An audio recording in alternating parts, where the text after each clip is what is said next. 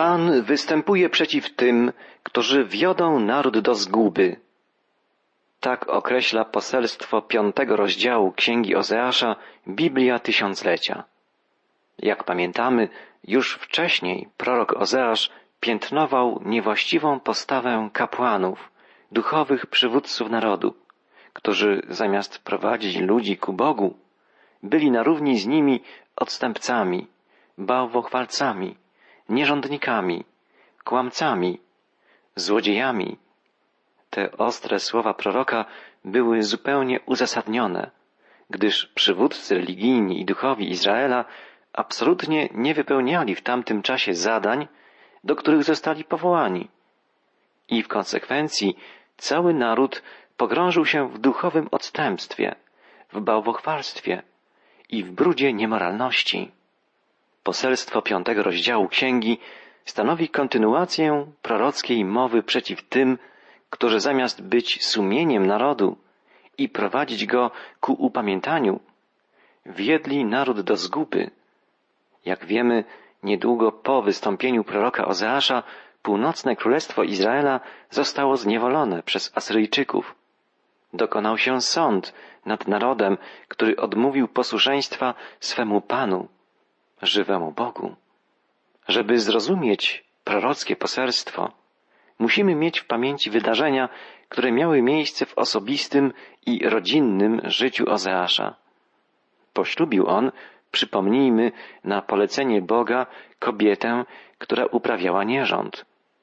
Po urodzeniu trójki dzieci, z których tylko jedno było dzieckiem Ozeasza, kobieta ta odeszła i sprzedała się w niewolę jako nierządnica. Ozeasz otrzymał Boże polecenie. Idź i pokochaj tę kobietę jeszcze raz. Prorok wykupił Gomer za wysoką cenę i sprowadził ją do domu, zapewniając jej opiekę i otaczając ją miłością. Te niezwykłe przeżycia proroka były obrazem tego, co uczynił Bóg i co zamierza jeszcze uczynić względem swego ukochanego ludu. Ozeasz prorokuje. Bóg osądzi was, ludu izraelski, z powodu waszego grzechu, odstępstwa, nieposłuszeństwa, ale potem zmiłuje się nad wami i okaże wam swoje miłosierdzie, odkupi was i odnowi swoją wielką miłością. Pamiętając o tym dramatycznym, osobistym i rodzinnym tle księgi Ozeasza, będziemy w stanie lepiej zrozumieć słowa proroka i poselstwo całej księgi. Piąty rozdział księgi Ozeasza rozpoczyna się od podkreślenia ogromnej odpowiedzialności przywódców za upadek narodu. W Izraelu szczególną odpowiedzialność za stan ludu ponosili przywódcy duchowi, kapłani, bo naród wybrany miał przecież być bardzo ściśle związany z żywym Bogiem ich Panem i miał świadczyć innym narodom o Jego mocy i miłości. Tymczasem lud izraelski odwrócił się od Boga i zamiast rozgłaszać Jego prawo, przyłączył się do oddawania czci pogańskim bóstwom.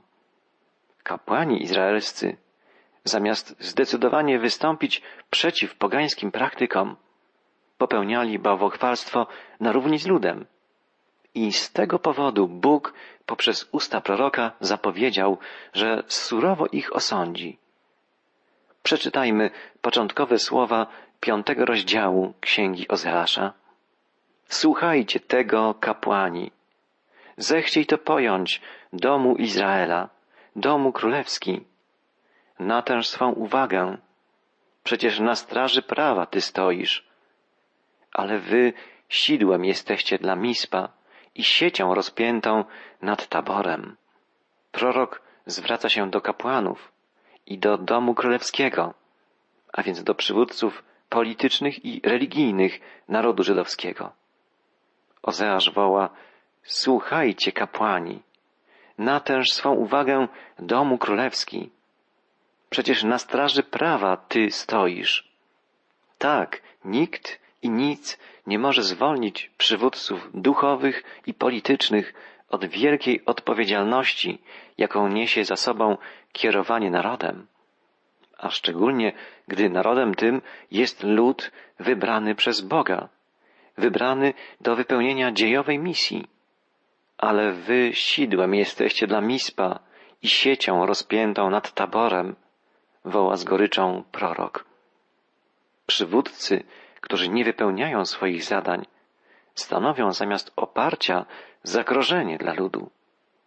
Mispa to miejscowość na południu kraju, niedaleko Jerozolimy, a Tabor to góra w Galilei, w północnej części Izraela. Prorok boleje więc nad tym, że na terytorium całego kraju mają miejsce bałwochwalcze pogańskie praktyki. Zamiast stać na straży Bożego prawa, zamiast studiować Boże Słowo i głosić je ludziom, kapłani przyłączyli się do ich złych postępków i pogrążali się, tak jak oni, w fałszywych kultach i w niemoralności, łącznie z nierządem sakralnym. Czytamy w wierszu drugim Zabrnęliście głęboko w zdrożności. Moja kara dosięgnie was wszystkich. Niestety, jeśli przyjrzymy się uważnie zjawiskom występującym w sferze religii i moralności we współczesnym świecie, widzimy przerażające podobieństwo do fatalnego stanu ludu żydowskiego, na krótko przed upadkiem Królestwa Izraela. Chrześcijaństwo znajduje się w odwrocie w krajach, gdzie nominalnie chrześcijanie stanowią większość, panuje ogólne zaświadczenie i bardzo liberalne podejście do spraw wiary i etyki. Niemoralność, brak poznania Słowa Bożego, egoizm, brak miłości to tylko niektóre znaki upadku ludu nowego przymierza. Nasz kraj niestety nie wyróżnia się na plus, mimo pozornej wielkiej religijności. Jest to religijność powierzchowna, obrzędowa. Rozumiemy sprawy wiary płytko, nie znamy Słowa Bożego. Kultywujemy raczej tradycje związane ze świętami, z wydarzeniami z przeszłości, a nie żyjemy prawdą Pisma Świętego. Nie rozwijamy osobistej więzi z żywym Bogiem. Nie przyjmujemy Słowa Bożego. Nie pozwalamy Duchowi Bożemu działać w nas i przemieniać nasze umysły i serca. Nie ma prawdziwego duchowego odrodzenia. Nie ma prawdziwej moralnej odnowy. Bo jakże inaczej wytłumaczyć fakt, że zajmujemy czołowe miejsca w niechlubnych statystykach spożycia alkoholu, nikotyny, że ciągle wzrasta w naszym kraju przestępczość, nawet wśród dzieci, że coraz młodsi nastolatkowie sięgają po narkotyk, a dorośli, zamiast służyć młodzieży przykładem, brną w coraz większą niemoralność, egoizm, materializm. Niestety, nie różnimy się od innych współczesnych społeczeństw, ani od ludu izraelskiego, który przeżywał duchowy upadek przed wiekami. I podobnie jak do tamtych, tak i do nas Bóg kieruje słowa. Zabrnęliście głęboko w zdrożności. Moja kara dosięgnie was wszystkich. Zabrnęliście głęboko w zdrożności. Ta Boża ocena bardzo pasuje do naszego współczesnego społeczeństwa. Moralność zarówno dorosłych, jak i młodzieży pozostawia wiele do życzenia. Zaginęły wierność i miłość, wołał Boży prorok wcześniej. Zaginęła znajomość Boga na ziemi. To charakterystyka stanu duchowego także naszego narodu. Przeklinają, kłamią, mordują, kradną, cudzołożą, popełniają gwałty, zbrodnia idzie za zbrodnią. Zaginęły wierność i miłość. Zaginęła znajomość Boga na ziemi. Ta diagnoza duchowego i moralnego upadku dokonana przez Ozeasza w imieniu Boga demaskuje także dzisiejszy świat, ukazuje współczesne zło. Moja kara dosięgnie was wszystkich, ostrzega Bóg poprzez usta proroka. Nasze społeczeństwo, tak jak kiedyś ostrzegał Izraela. Czytamy dalej. Znam ja Efraima. Nie ukryje się Izrael przede mną, bo tyś uprawiał nierząd Efraimie Izrael się splamił. Czyny ich bowiem nie dozwalają powrócić do Boga swojego, bo duch nierządu mieszka w ich wnętrzu, a nie znają Pana. Efraim to imię jednego z dwunastu synów Jakuba, imię jednego z dwunastu plemion izraelskich. Często w księgach prorockich imieniem tym określa się łącznie wszystkich dziesięć północnych plemion Izraela, w odróżnieniu od dwóch południowych plemion zwanych judzkimi. Bóg mówi, ja znam Efraima, znam stan ducha, umysłu i serca Izraela. Bóg doskonale zna każdego z nas, zna nas po imieniu. Efraim był wśród dziesięciu plemion północnych najbardziej zaangażowany w kulty pogańskie. Kult Baala, kult Złotych Cielców rozpoczął się od Efraima i przeniósł się na pozostałe plemiona północne, a nawet wywarł wpływ na mieszkańców Królestwa Południowego, Judzkiego. W efekcie cały naród uległ wpływom pogańskim, oddalił się od żywego Boga i zwrócił ku martwym posążkom. Izrael się splamił, woła Boży prorok. I dodaje, w imieniu Pana nie ukryje się Izrael przede mną. Czyny ich bowiem im nie dozwalają powrócić do Boga swojego, bo duch nierządu mieszka w ich wnętrzu, a nie znają Pana. Ludzie ci nie znają Pana, mimo że On objawił im swoje prawo, przemawiał do nich przez usta proroków, manifestował swoją obecność pośród Izraela. Ale w ich sercach zamiast ducha Bożego zamieszkuje inny duch. Prorokowała, duch nierządu mieszka w ich wnętrzu. Zarówno w sensie duchowym, bo zdradzili Boga, odwrócili się od Niego, jak i moralnym, bo urzekły ich powaby świątynnych prostytutek. Ludzie ci zostali ogarnięci duchem nierządu. Nie dochowali wierności Bogu. Zabrakło też w ich sercach miłości do swoich żon czy do swoich mężów, bo w niemoralne praktyki kultowe angażowali się zarówno mężczyźni, jak i kobiety. Po raz kolejny możemy zauważyć, jak trafnie słowa proroka opisują stan ducha także naszego współczesnego społeczeństwa. Nie działa w naszym wnętrzu duch Boży. Nie On kształtuje nasze myśli, nasze pragnienia, nasze uczucia, nasze postawy, ale mieszka w naszym wnętrzu duch nierządu, duch niewierności, zarówno względem Boga, jak i względem najbliższych nam osób. Brakuje w naszych sercach prawdziwej miłości, bo taką miłość może w nas kształtować jedynie Duch Boży, Duch Święty. Nie brakuje natomiast w naszych sercach i umysłach rozwiązłości, niemoralności, buntu przeciw Bogu, niechęci względem bliźnich. Nie brakuje samolubstwa, egoizmu, pychy. O tym woła dalej prorok Ozeasz. Pycha Izraela świadczy przeciw niemu. Nieprawość do upadku wiedzie Efraima. Z nim razem upada też Juda. Pycha, nieprawość prowadzą do upadku. Tak stało się z Efraimem, z północnym królestwem Izraela, a potem z Judą, z królestwem południowym. Pierwsi dostali się do niewoli asyryjskiej, drudzy do niewoli babilońskiej. Jaka niewola grozi nam, wierzącym nowego przymierza? Niewola grzechu, niewola nieprawości, niewola pychy, bo tak naprawdę wolnym i szczęśliwym może być tylko ten, kto żyje w sposób prawy, moralny, kto kocha nie tylko siebie, ale też swoich bliźnich, kto kocha Boga i doświadcza Jego miłości. Bóg jest miłością. Okazał to w pełni, posyłając nam swego Syna. Ale Bóg jest też święty, sprawiedliwy i nie może przejść do porządku nad grzechem ludzi, którzy odtrącili Jego miłość, nie przyjęli daru zbawienia, daru oczyszczenia danego w Jezusie Chrystusie. Bóg osądzi wszelką nieprawość, osądzi wszelkie zło, tak jak uczynił to względem Izraela i Judy. ze stadem owiec i wołów przychodzą, by szukać Pana, lecz go nie znajdują, bo on się od nich odsunął. Byli niewierni dla Pana, zrodzili synów nieprawych. Teraz on niszczy i pustoszy ich pole. Bóg przestał błogosławić Izraelitom i ich ziemia przestała przynosić obfite plony.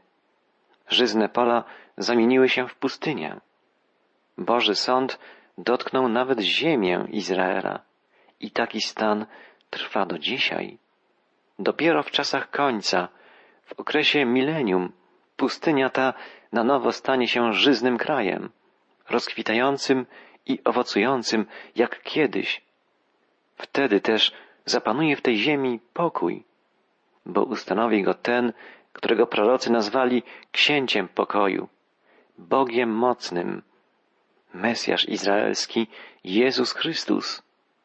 Teraz lud izraelski trwa w stanie niełaski.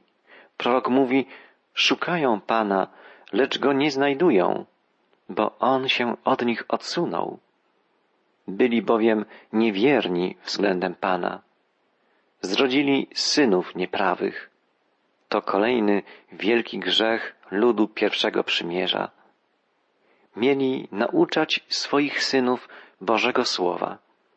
Mieli przekazywać swoim dzieciom, następnym pokoleniom Boże prawdy w swoich domach, w drodze, w czasie podróży, w polu, rano, kiedy rozpoczyna się dzień i wieczorem, kiedy wszyscy udają się na spoczynek.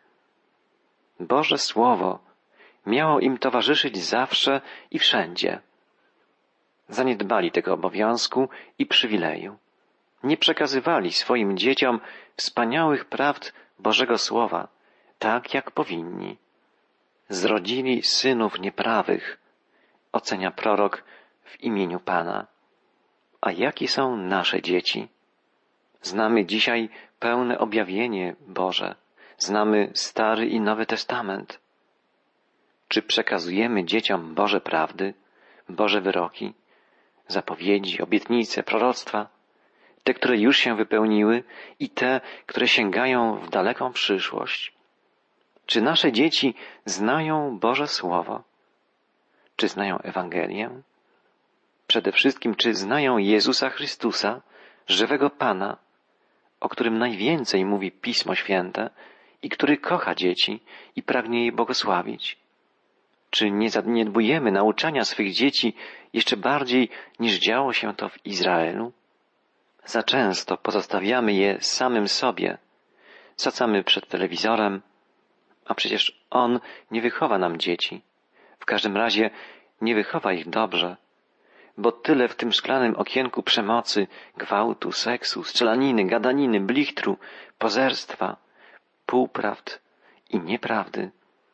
Nikt nie zastąpi nas, rodziców, w procesie wychowywania naszych dzieci. Nikt inny, tylko my mamy obowiązek i przywilej prowadzić je do Boga, nauczać je Bożych prawd, uczyć miłości do Boga i do ludzi. To jedno z naszych najważniejszych życiowych zadań. Pamiętajmy o naszych dzieciach. Pamiętajmy o tym, że czymś najwspanialszym, co możemy dla nich uczynić, jest okazanie im miłości, naszej rodzicielskiej miłości i objawienie im miłości niebiańskiego Ojca. Bądźmy wierni i prawi przed Panem i wychowujmy wiernych i prawych synów i córki. O to apeluje prorok Ozeasz. A dalej głos Bożego proroka nabiera dramatycznych tonów, bo zapowiada on bratobójczą wojnę. Dmijcie wróg w Gibea, a w Rama dmijcie w trąbę. Uderzcie na alarm w Bet-Awen.